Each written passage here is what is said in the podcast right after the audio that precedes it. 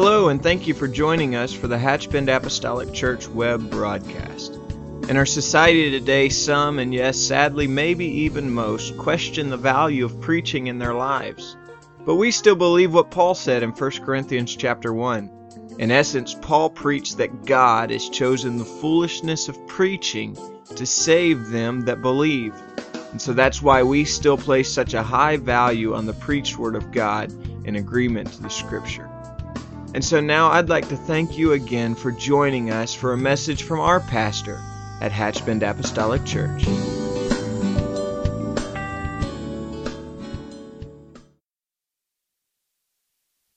There in some miniature fashion, but God has allowed us to become what we are today. And whatever we're not, the privilege, the ability, and the strength to become more is right at our fingertips. And so let's let the Word of God just uh, do something to us today in the name of the Lord. If you have your Bibles, join me in 2 Kings 4, verses 1 through 7. 2 Kings 4, verses 1 through 7. And um, I heard someone the other day saying, uh, I was in a service and the preacher gave his text, and then he said, And while you're finding that, let me say, and he made a couple of additional comments. And uh, years ago, that was that was kind of how you had to do it. It take some people a few minutes to find. And today, with technology being what it is, it's already on the screen, and so we've lost that few minutes just to talk while people find their scripture. It's already there for the most part. But don't forget to bring your Bible to church. Amen. Bring your Bible to church and uh, have one you can either type with or type on or write in, write on, because something may be born in your heart. And uh, no matter how familiar the territory, no matter how familiar the passage. The book of 2 Kings 4 and verse number 1, the Bible says, Now there cried a certain woman unto the wives of the sons of the prophets unto Elisha, saying, Thy servant my husband is dead and thou knowest that thy servant did fear the Lord. And the creditor is come to take unto him my two sons to be bondmen. And Elisha said unto her, What shall I do for thee? Tell me, what hast thou in the house? And she said, Thine handmaid has not anything in the house save a pot of oil. Then he said, Go Borrow thee vessels abroad of all thy neighbors, even empty vessels, borrow not a few. When thou art come in, thou shalt shut the door upon thee and upon thy sons, and thou shalt pour out into all those vessels, and thou shalt set aside that which is full. So she went from him and shut the door upon her and upon her sons, who brought the vessels to her, and she poured out. And it came to pass when the vessels were full that she said unto her son, Bring me yet a vessel. And he said unto her, There is not a vessel more. And the oil stayed. Then she came and told the man of God, and he said, Go, sell the oil, and pay thy debt, and live, thou and thy children of the rest. Amen. I want to just today a very familiar passage, but I want to just talk to us even from a familiar subject. And my title today would be simply this Using What We Have. Using What We Have. I find it amazing, and, and I know you're standing, but let me just say one more thing. I know that, that throughout the Word of God, we can find where God just anoints that that is common to us. We are fearfully, wonderfully made. And so when Moses needed a miracle at the Red Sea. The Lord didn't send him off to a training course. He just said, use that that's in your hand. Take that that you're already familiar with. And so I believe today that God can take what we have that is unique to us and He can use it for His glory. You may be seated in the fear of the Lord. Of course, there's a lot of things. Uh, in this story, there is, of course, the man of God, Elisha, and there is the woman who is making her plea. And there is, of course, uh, in her life a lot of turmoil and trouble. She has lost her husband to death and now is about to lose her sons to the debtor to become slaves or collateral until the debt is paid. She has a lot going on in her life. But amid all the things that we've talked about, the focus of our story really is the oil. The oil that was needed, the oil that was lacking. At the center, at the center is the oil. All throughout Scripture, oil serves as, as symbolism or, or as symbolic, perhaps I should say, of the presence of the Holy Spirit or the anointing of God. And so, oil is very, very critical. It's very powerful, to, and it is the tool that we depend on for what we do in church because we don't believe that church is just a social club. And we don't believe that we've just come today so that, so that we can hear a, a message or hear a song or we can render uh, any of those things. We have come dependent upon the anointing of God. The anointing of God. And so it, it, it is necessary and vital that we understand uh, that there is no cost too high for the oil. Amen. The, the, the scripture talks about in. Uh, uh, when Moses was, or when they were dedicating rather the, the temple and dedicating the vessels, and then there was the anointing oil. There's a recipe for the anointing oil, and uh, of the cinnamon so much, and of the calamus so much, and and of the myrrh so much, and uh, there there are uh, there are dollar amounts for what these things would cost.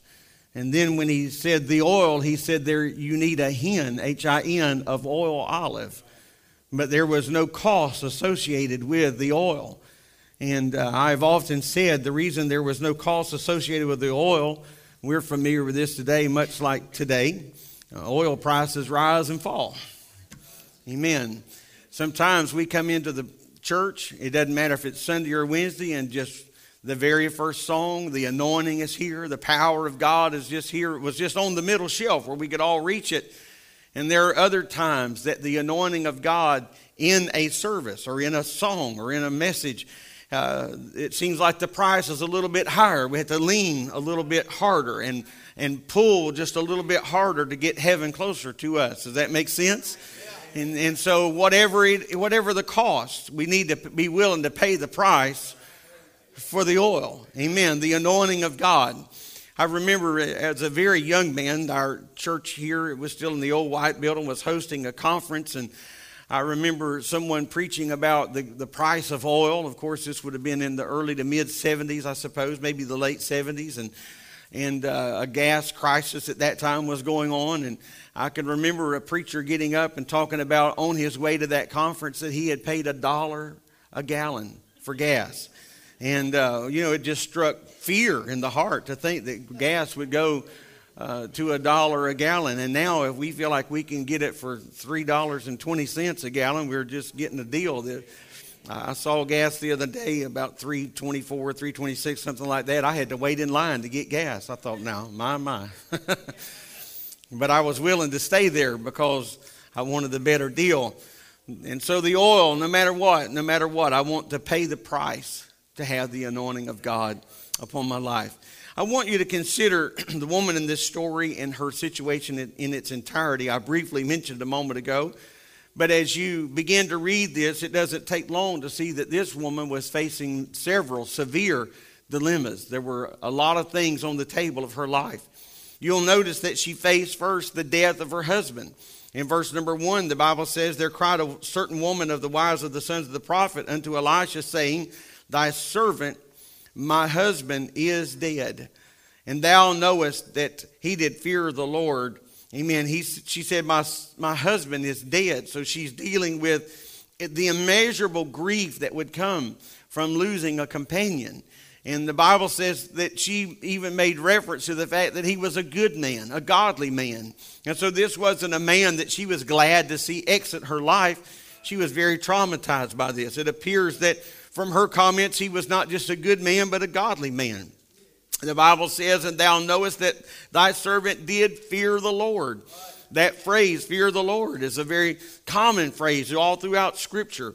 And so here is this woman grasping, fighting, trying to make sense of the situation in her own personal life. However, the death of her husband was just one half or one portion of the peril that she was facing. Because the other part of that was that the scripture says that because of financial obligations and responsibilities, not only was there a dilemma in her life due to the death of her husband, but now there has been, uh, there has been uh, levied against her uh, this financial obligation that her husband left. And I'm not painting him out uh, as irresponsible, but there was debt that was left. And so uh, the Bible says, in the, in the creditor, the same verse, and the creditor is come to take unto him my two sons to be bondmen.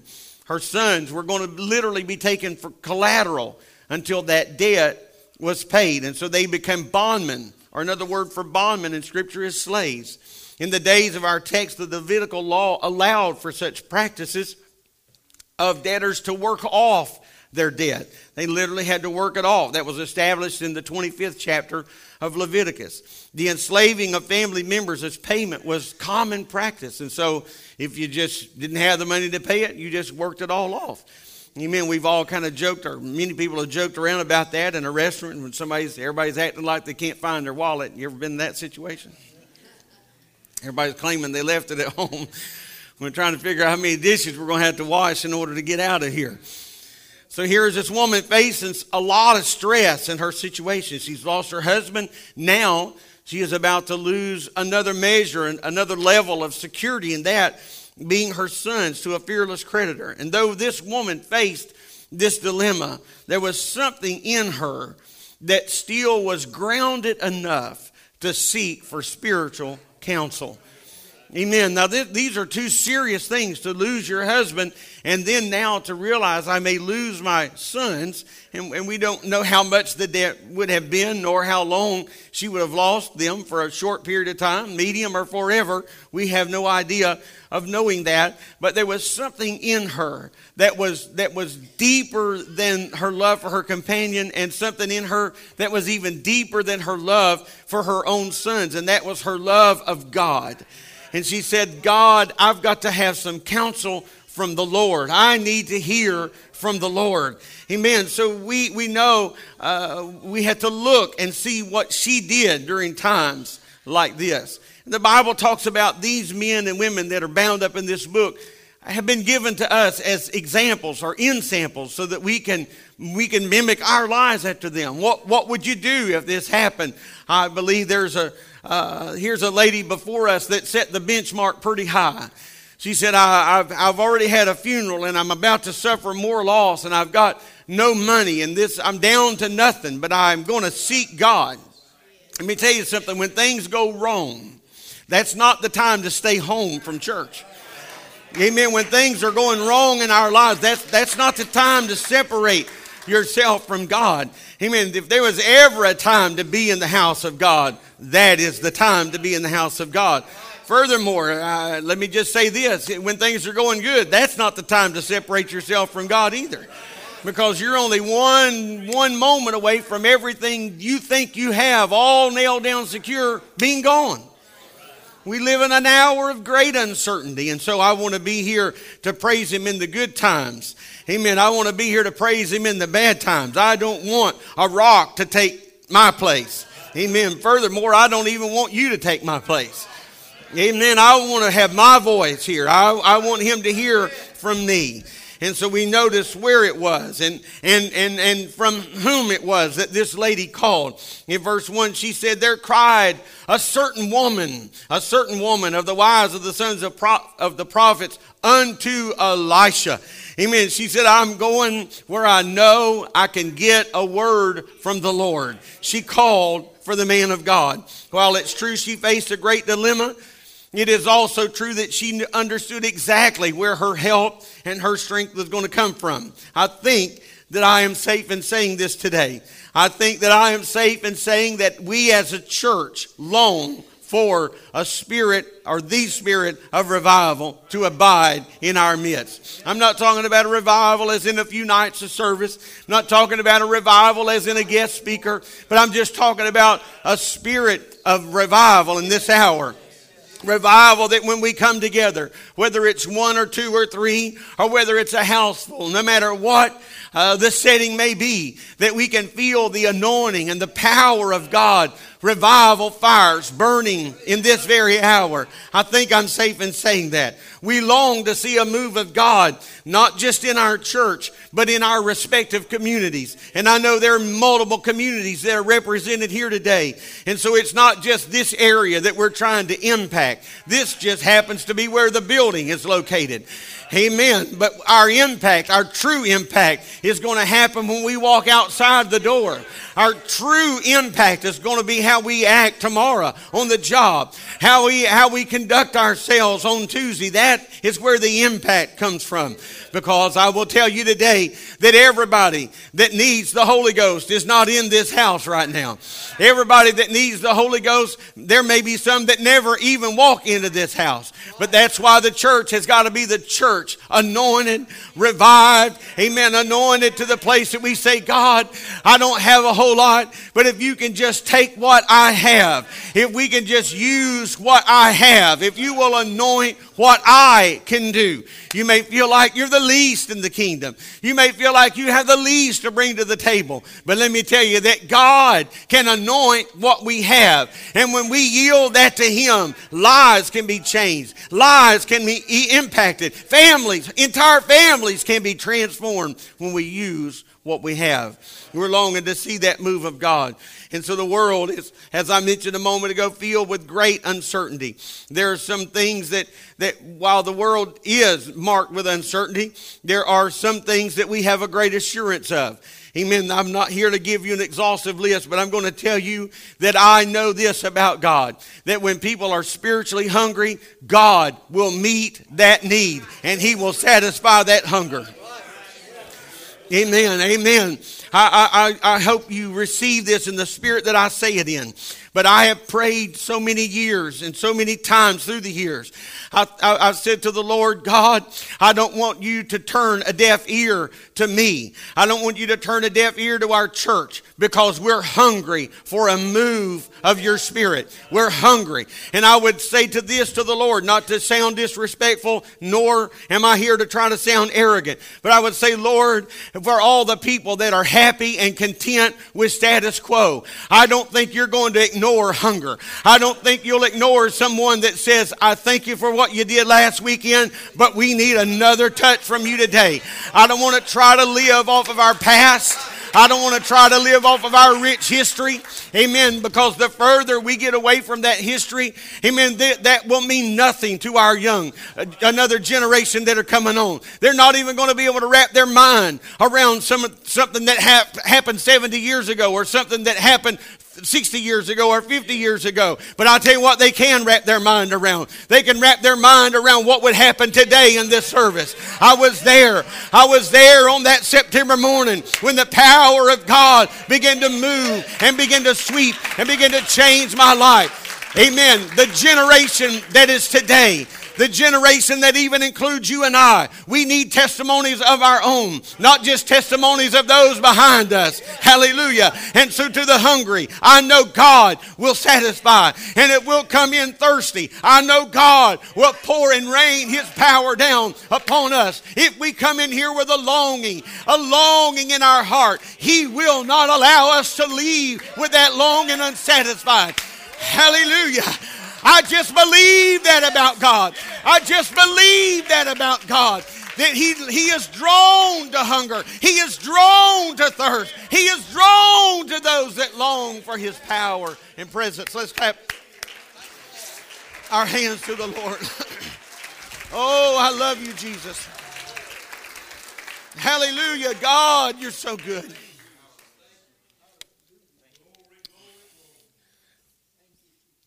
We can find what we need in Him.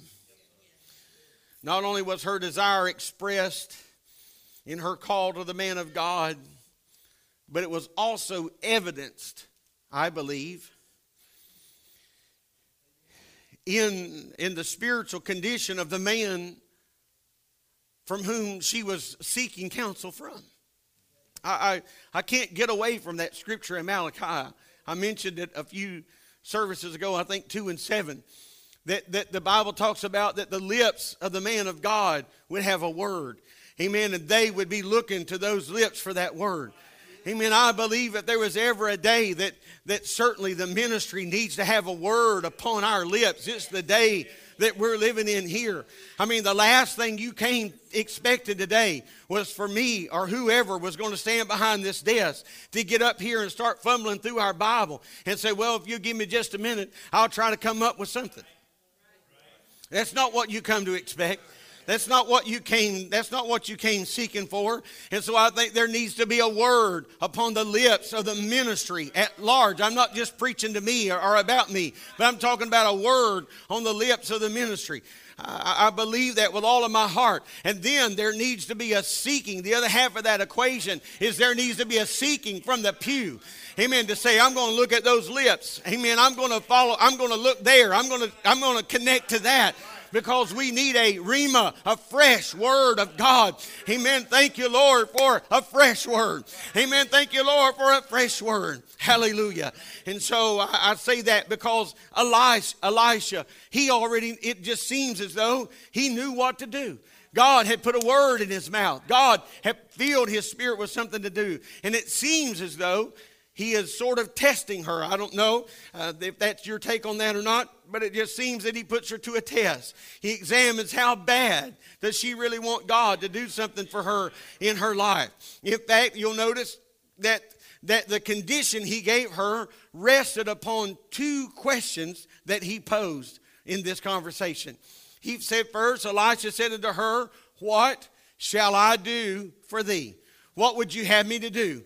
Amen. There, I, I, here's the situation. I've lost my husband. My, my sons are in trouble. I've got financial peril. And he said, What do you need for me to do? The fact of the matter is simple. Amen. It's not until we express the urgency of the need that God is going to break through and meet that need. I believe in praying specific prayers. I really do. I know there are times, Lord, I love you. I know there are times and seasons, God, you're so good and you're so wonderful and you're marvelous and He is all of those things. But I believe in praying specifically. Amen. Whenever I am trying to get a hold of God about a matter, I'm going to bring that matter before the Lord. I don't want to just assume the Lord knows, but I want to hear Him declare it. I want Him to hear me declare it with my own lips. What is it that you need? And then the second question He asks is, What do you have? What do you need? And what do you have? In verse number two of 2 Kings 4, Elisha said unto her, What shall I do for thee? Tell me, what hast thou in the house? What do you have in the house? Amen. The condition for this miracle was not only dependent upon what was needed, but the, the miracle was also hinged upon what they already possessed. Amen. So he said, What is it that you need? And what is it that you have in the house? And so the miracle now is hinged upon two things what is your need, and what do you already have? What are you doing with what God has already given you to work with? Let me tell you, uh, if we just say we're going to fold our arms and sit here until some revival spirit blows in, uh, if we're just going to fold our arms and sit here until a miracle happens or this, that, or that happens, we are kidding ourselves. Amen. I'm going to tell you what we're going to do. Amen. When it's high, we're going to be having church. Amen. When it's kind of just mediocre, we're going to be having church. And when it's dry and we can't seem to pull the two ends together, we're still going to be having church. Amen. Amen. We're going to sing because He's worthy. We're going to pray because He is worthy. We are going to lean in because He is God. And this is not about us. Amen. What we're going to do is preach. You're just going to preach. We're going to preach. Amen. What about if nobody's saying amen? That's all right. Amen. We're going to preach anyhow. What are we going to do during the worship service if nobody claps their hands or nobody leaps for joy or nobody raises their hand? We're going to sing anyhow. We're going to sing anyhow. It may be a drought, there may be a famine. Amen. But we are going to use what we already have. My, my, my. we're going to we're going to use what we have. We're going to use we're going to use what we have. I, I, I, remember Brother Varnum. I'm trying to think of the venue. We were here. I'm trying to think of the venue that Brother Varnum shared this in. But in some of the earlier years of Bellevue, uh, they they were they were going through a particular trial as a church. And, and, and Brother Varnum said that not, not necessarily all due to trouble or problems, but just people transferred out and this happened, that happened. And, and they lost their key musicians. And he, he said, you, we, we didn't know what we were going to do. And he said, I felt impressed. He said that, that the, the, the last service they had when all this when all this happened he said i want the next time we come to church wherever that was sunday or wednesday he said i want everybody to bring something with you to make music. I don't care if it's a guitar i don't care if it's cymbals i don't care what it is. I want you to bring something with you to church and we're going to make music. Now i know that just sounds like utter chaos and i'm probably sure it sounded like utter chaos. Amen. But it was a statement of faith. Amen. That's what I'm driving at. It was a statement of faith. We may have lost the best. We may have lost the best and the most talented, the most gifted. He said, but we are not going to roll up the doors, roll up the sidewalks rather, and shut the doors and lock them. We're going to bring something. And if you know anything about Bellevue, amen, you know today they have some of the greatest, I'm talking about studio musicians, amen, in their, in their congregation. Are you hearing me? We're going to use what we have. That's what we're going to do. We're not going to pack it in. We're not going to roll it up. We're not going to say, well, you know, the drummer didn't show up tonight, and so I don't know we're going to be able to sing. Uh, I, I, you know, the guitar player, he didn't come tonight. I, I don't know if we're going to be able to have church or not. We're going to keep singing anyway. Amen. We're going to clap. Amen. We're going to worship. Why? Because we are going to use what we have. Hallelujah. Say, well, we're going to use this preacher or we're going to use this teacher. Well, say they're not as skilled or they're not this or they're not that. Well, they will be if we just keep going and you just keep pushing and you just keep doing it. Hallelujah. God will anoint what we have, it will yield it into His hands and for His service. Yes, He will. Yes, He will. My, my, my. I, I just say all that to, to remind you that part of her miracle hinged upon what she already possessed. It was not adequate, it was nowhere near enough. But she still had to exercise what she had. Amen. And so we need to exercise what we have. I'm going to tell you, we've got some great singers in this church. My, my, my. I mean, they can they don't need a bucket, they can carry the tune. Amen. But there just there's an outside chance that there's some people in here that can't sing. I'm not talking about you, I'm talking about your neighbor. but don't sit there because you can't sing and say, I have nothing to offer. Sing with all you have, sing with all you got. You may lose a few friends in the process. They may have to transfer over an aisle or two, but give every, give everything you have unto the Lord. Amen. Give it unto the Lord. Put cotton in years or do something. Amen. Let's give God what we have. Is that making sense? Amen. God Elisha said, What do you need and what do you have? What do you need and what do you have? Amen. He didn't say, Well, that ain't going to be near enough. Oh, I don't know what we're going to do. He wasn't scratching his head. He said, We're going to take what you have, and God is going to connect and hinge upon what you have. Amen. As you know, the woman was down, according to the scripture, to just one single pot of oil. And I must move on. Some commentaries suggest that this was a vessel of anointing oil. Her husband maybe used this oil before his death, and now it's just been sitting idle on the shelf. Nevertheless, Amen. It is in the oil that the miracle takes place. And so we're not here to try to debate where, where it was, what it was. Amen. It was both something that she needed and it was something that she had at least a little bit of. The prophet saw something in that one pot of oil that he could work with. And I'm going to tell you, this song has often been rendered to try to explain away smallness and small things. And that's a very, very strong tragedy. But I'm going to tell you, the old songwriter had it right that says, Little is much if God is in it. Amen. Labor not for wealth or fame. Amen. Little can be much if God is in it. That's not to try to excuse a small offering. That's not to try to excuse a small attendance. That's not to try to excuse some small turnout. Amen. But I'm going to tell you that God can take what we have, and when God anoints what you have, you need to look out. Amen. Because God has an endless supply of whatever it may be that we need. It begins with what we already have. And so it begins with you, it begins with me. God is not interested in what your neighbor has, God's not interested for us in what another church has or what they're doing. God is only interested in what you and I have and what we're doing with what we have. And I submit to you today that we already possess enough. Amen. Do we possess enough to finish? Do we possess enough to win? Do we possess enough to go ahead and buy the trophy? Amen. Not on our own, but if God will anoint what we have, then we possess enough to put the trophy on the mantle. We possess enough to do this and finish the project. We have it if God will anoint what we have. And He will anoint what we have, it will yield it to Him and render it unto Him. Amen. I am, I am very tenderhearted about missions, home and global missions. And when I think about, when I think about what, what, we can, what we can and have accomplished as a church. I'm very thankful for what God has allowed us to do through the efforts of every family. Amen. Just saying, I'll do what I can, I'll give what I can. It's not what you give. I say that all the time. It's that we give.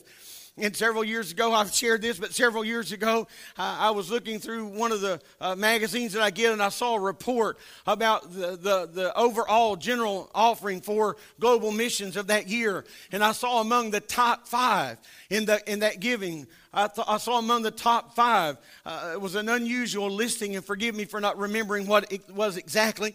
Uh, some of those were the, the districts that were top the first top giver or the second giver in, in missions. And then and then down there somewhere between one and five was this number in red. And i thought what in the world is that? And i called brother williams and this was a number of years ago and, and i didn't understand how the report was reading. I said what is this line here that, that is in red? And he said that number represents the number of dollars that have been given by missionaries.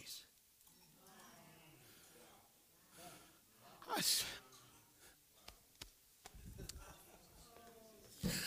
started crying. I said, You have got to be kidding me. These men and women that stand behind this desk to raise a budget have figured into their budget enough that they can support other missionaries in other countries. Are you hearing me?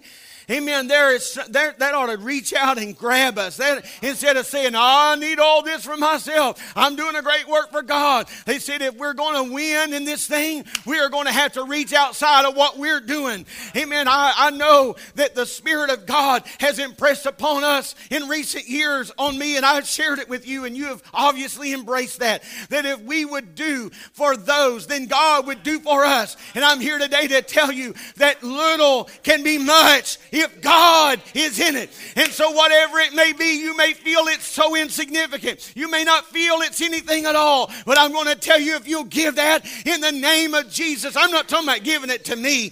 Amen. I'm saying if you'll give that to God and the missions and, in those programs, God can and will anoint it and it will meet the need. But we got to use what we have. I feel confident. I feel confident that people, maybe not everybody, but I feel confident that if I were to say, if you had an extra million dollars, would you give it to missions? I feel confident there are men in this house and women in this house that would raise their hand and sincerely do it. But here's the fly in the ointment. If we have to wait for you to get your million,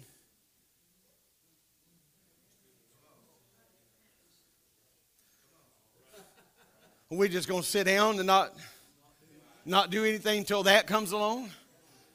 I don't know why I'm on missions. It's not in my notes, but I'm here today to tell you something. I don't want you to think that I'm boasting in this, but this is just how passionate I feel.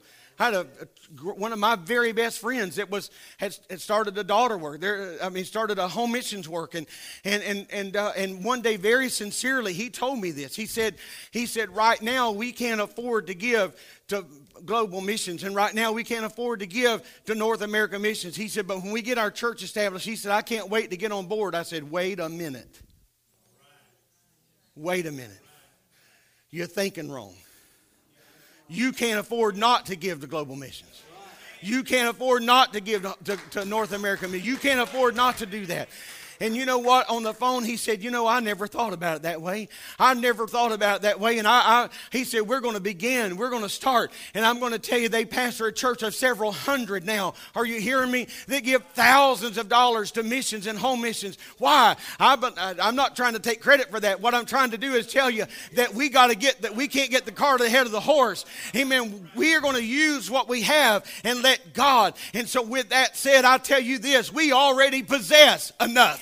Amen. We already have enough. You say, well, I don't know. I don't know. If we'll hand it to God, it will be enough. If we look at our wallet and say, ah, I don't know. I don't know. I'm going to tell you that it will be enough. If we look in our heart and we see our time or our talent rather and our abilities and we think, I don't know. I'm shy. I'm this. I'm that. I don't know if I could ever be used of God. I'm going to tell you today that God doesn't just work in dollars and cents, but God works works with ability. God works with minds. God works with hearts. God works with vessels. Hallelujah. Whether that vessel holds oil or whether that vessel holds our own life, I yield it to God. Use what you have. Use what you have. Amen. You're never going to evolve into anything more until you start exercising what you have. Amen. You're going to have to exercise what you have. You're going to have to do what you can do. If you're going to, Brother Jerry and I had a friend, well, still a friend, but he used to live close by here. Man, that guy could do more push ups than anybody I had ever met in my life. And he, he, he worked with Brother Jerry and Brother Adrian there for a little while, and man, that rascal would work out in the hot field and get to the end of the row and just do a few hundred push ups. I couldn't do that. I know that shocked some of you. I couldn't do that. But he didn't start out doing that. You start out doing what you can. Start out doing what you can. Start out doing what you can. And so sometimes we're trying to ring the bell, the top bell, when we're not ringing the bells that we can reach do what you can and let God anoint what you have. Amen. The Apostle Paul did far more than just allude to the power of God, the power that God has. Here's what Ephesians 3 and 20 says. I know that we could quote this, most people could quote at least, get it close. But here's what Ephesians 3:20 says, "Now unto him that is able to do exceedingly above abundantly above all that we ask or think." According to the power that worketh in us. Now, while referencing this passage, just leave that up there for a moment. While referencing this passage, we generally focus on the phrase able to do exceeding abundantly above all we ask or think. That's generally the part we shout about.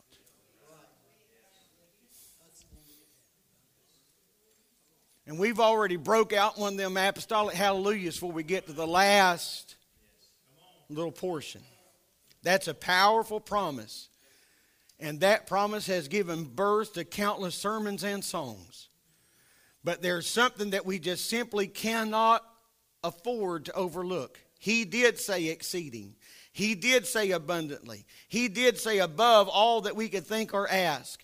But we must never forget the last eight words of this passage according to the power that worketh in us. He will do all of that, but He's got to have something to work with. God needs a voice. God needs some hands. God needs some feet. Amen. God needs somebody that will march out into the field and say, Here am I, Lord. Do what you can. And so it begins with me. It begins with you. Collectively, it begins with us. We need not look anywhere else. We may have only one pot of oil, but hear me this morning, it is enough. It's enough for God to use to ignite a flame of revival in this community and beyond. However, the problem does not lie in what we possess, but the problem lies in what we think or what we perceive. Amen. We think, well, I know God can do it over there, and I know God can do it over here, but we struggle to think that God could do it right here among us. Amen. It doesn't lie with what we experience altogether. What really happens is, is hinged upon our expectation. I'm going to tell you if you come looking for a drab song, if you come looking for some worship singing that you don't like, you'll probably find that. If you come looking for a sermon that makes you mad, You'll probably find that. If you come looking for this, that's probably what you'll find. But I'm going to tell you, if you come in and you're looking for something that will refresh my soul, amen, if that's what you're looking for, that's what you'll find. If you're looking for a message that somewhere in that message you'll find encouragement and strength and guidance and hope, that's what you'll find. Amen. I, I want to come in with a spirit of expectation. Hallelujah. I come today looking for God to move. Thank you, Lord, for last Sunday. Thank you, Lord, for the Sunday before. Thank you, Lord, for last Wednesday. Thank you for the Wednesday before. But oh, it has never been September the 28th, 2014. It has never been this day. And today, today, we need the power of God, the power of God, the anointing of God to fall fresh. Amen. What you have is enough. Amen. It is enough. Too often, the reason we don't see anything happen is because we don't expect it to happen. Amen. We know God can, we know that God wants to, but, but will He do it for me? There is the rub. But when the woman realized that her, her oil pot possessed the miracle, when she realized that it was there that the miracle lie, the prophet had her attention. She believed him. She believed him. You see no argument about, well, but. You see no argument, well, you, you don't see anything but just obedience to just step in to that. I'm going to tell you, the Lord can ask you to do some odd things. He asked, he asked Ezekiel to do some very odd things. He sure did. And so far, the Lord's never asked me to do something that extreme. But the Lord has asked me to do some things that I didn't understand. As a matter of fact, just recently, within the last couple of weeks, the Lord impressed upon my heart to do something. I shared it with my wife. I said, I don't know. I don't really know why. I don't really know what's going on. And she said, Well, you, we, you just need to be obedient to that. Of course, I, I knew I needed to do that, but she just confirmed that. And so I, I went with some great sense of expectation. I was sitting among there like a blown there because I think, I, I think God had me there for a purpose. And so, as we often do, I'm listening for every little song. Every time somebody talks in between a song, I'm listening. I was certainly listening to the preaching. And there was something that happened, some comments that were made in the course of that service. And pardon me for just speaking in pig Latin here, but this is, is kind of personal. And so I was just, I was kind of confused. The service ended, and I got in my car and went home. And I shared with my wife a few excerpts of that. And the next morning, my wife called me in, into the den, and, and I walked into the den, and she said, you, you remember what you shared with me last night? She said, That's what God had you there to hear. And I'd missed it. I had missed it. Even though I heard it and even shared it with her, God had planted me in a place to hear something from Him specifically. Amen. Boy, it got real quiet like you th- really is. Oh, I don't know where he's going with all this.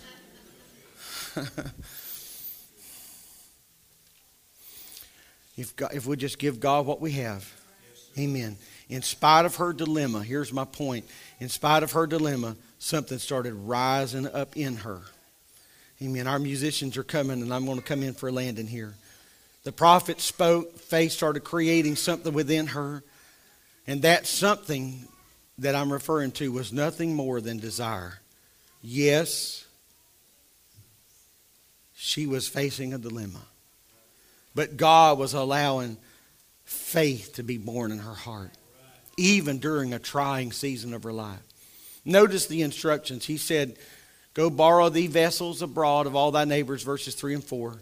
Even empty vessels, borrow not a few. When thou art come in, thou shalt shut the door upon thee and upon thy sons. And thou shalt pour out into those vessels, and thou shalt set aside that which is full. She said, You just keep pouring from your pot until every vessel is full. When that vessel is full, you set it to the side, get the next vessel, and you start pouring until that vessel is full. And now God is going beyond the call of duty. His provision will always be more than enough. The Bible says in verse number six, and it came to pass when the vessels were full that she said unto her son, Bring me yet a, a vessel. And he said unto her, There is not a vessel more. And the oil stayed. Amen. We watch her as long as she stepped out on faith and did what God had commanded her to do through the voice of Elisha she begins to fill pots of oil out of the only thing she possessed. I didn't think I had it in me. I didn't think that much was there. I didn't know all of that was there. He just said, kept, keep pouring. Just keep pouring. And when that vessel gets full, get another one, get another one, get another one. She had to move forward with what she had. I realize this is somewhat simplistic, and I haven't cha- challenged any theolog- theologians in this building today. But I'm telling you, I hope I've appealed to your faith through the Word of God. Amen. The first one vessel, then another, then another, then another. And she finally gets to the point where it's time for the oil to run out, where she thinks it's going to run out, but it just keeps flowing and it flows. And as long as there was a vessel to fill, God supplied that need. In truth, He desires to take one pot that we have, and if we'll obey Him and trust Him and follow Him, then He'll allow that to create an endless supply. The Bible says in verse number six, and the oil stayed. The provision was not just uh, more than enough, but it was sufficient to meet the need of every vessel that was in that house. The Bible says, then she came and told the man of God, and he said, Now here's what you do with the oil. Go, go take that oil and sell it and pay off the debt. And then he said this I think it's very key. And then live thou and thy children off of the rest. This wasn't just enough to pay her debt. This wasn't just enough to keep her sons out of from being a bond slave. He said, You sell that, pay that debt off, and you live the rest of your life off of what I have done here today. Amen. God can and He will do that. Let's stand together. Max Lucado says this God honors faith. God honors faith. He said, when arks are built, lives are saved. When soldiers march, Jericho's tumble. When staffs are raised, seas open. When lunch is shared, thousands are fed. And when the hand of just one woman with a need presses through the crowd and touches the hem of his garment, Jesus stops. He always responds to faith. Faith. Noah, what are you doing, sir? I'm building an ark. I'm building an ark to the saving of his own family. He built an ark. Moses, we're in a jam, sir. I don't know if you know it, but the enemy's closing in. You hear all that noise? That's not a party. What, what are we going to do, Moses? And Moses stretches out that rod. Somebody must have been thinking, What in the world are you doing? I'm using what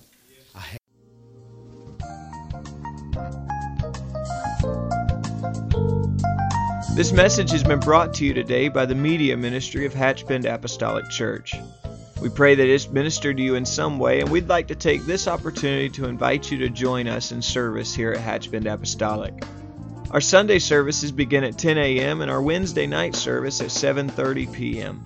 For any more information or to speak with our ministry staff, please feel free to call our church office at 386 935 2806, or you can visit the contact link here on our website. Again, thank you for listening, and we pray God's richest blessings on you and your family.